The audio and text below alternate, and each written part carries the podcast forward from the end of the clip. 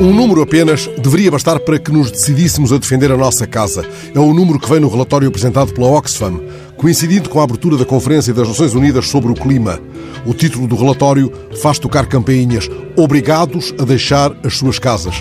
Estes desalojados não são os velhos moradores do Centro Histórico de Lisboa ou do Porto, ou os de Ribeira de Baixo, a quem a Iberdrola oferece contentores, doces contentores. Os do relatório da Oxfam são os 20 milhões de pessoas que em cada ano da última década foram obrigados a abandonar as suas casas devido às alterações climáticas.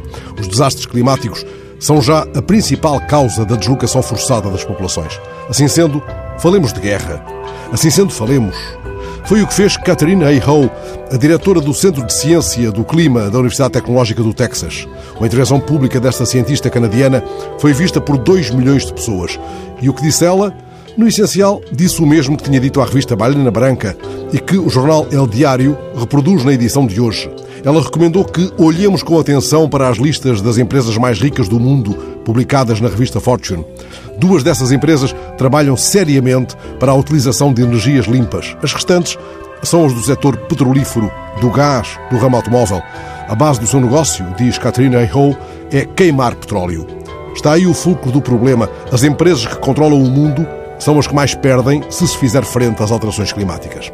Fazer frente é não calar. A cientista canadiana contou, aliás, o caso de um homem que a interpelou em Londres em maio último.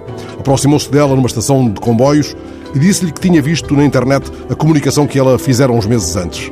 Disse-lhe que lhe iria enviar a lista com os nomes das pessoas a quem falou, entretanto, transmitindo o essencial da mensagem de Catherine. Ela pensou que ele se referia, vá lá, a 70, 80 pessoas, mas ele falara a 10 mil pessoas e, graças a isso, explicou, orgulhoso, tinha sido declarada a emergência climática na sua cidade. Falemos, pois, façamos frente, defendamos a nossa casa.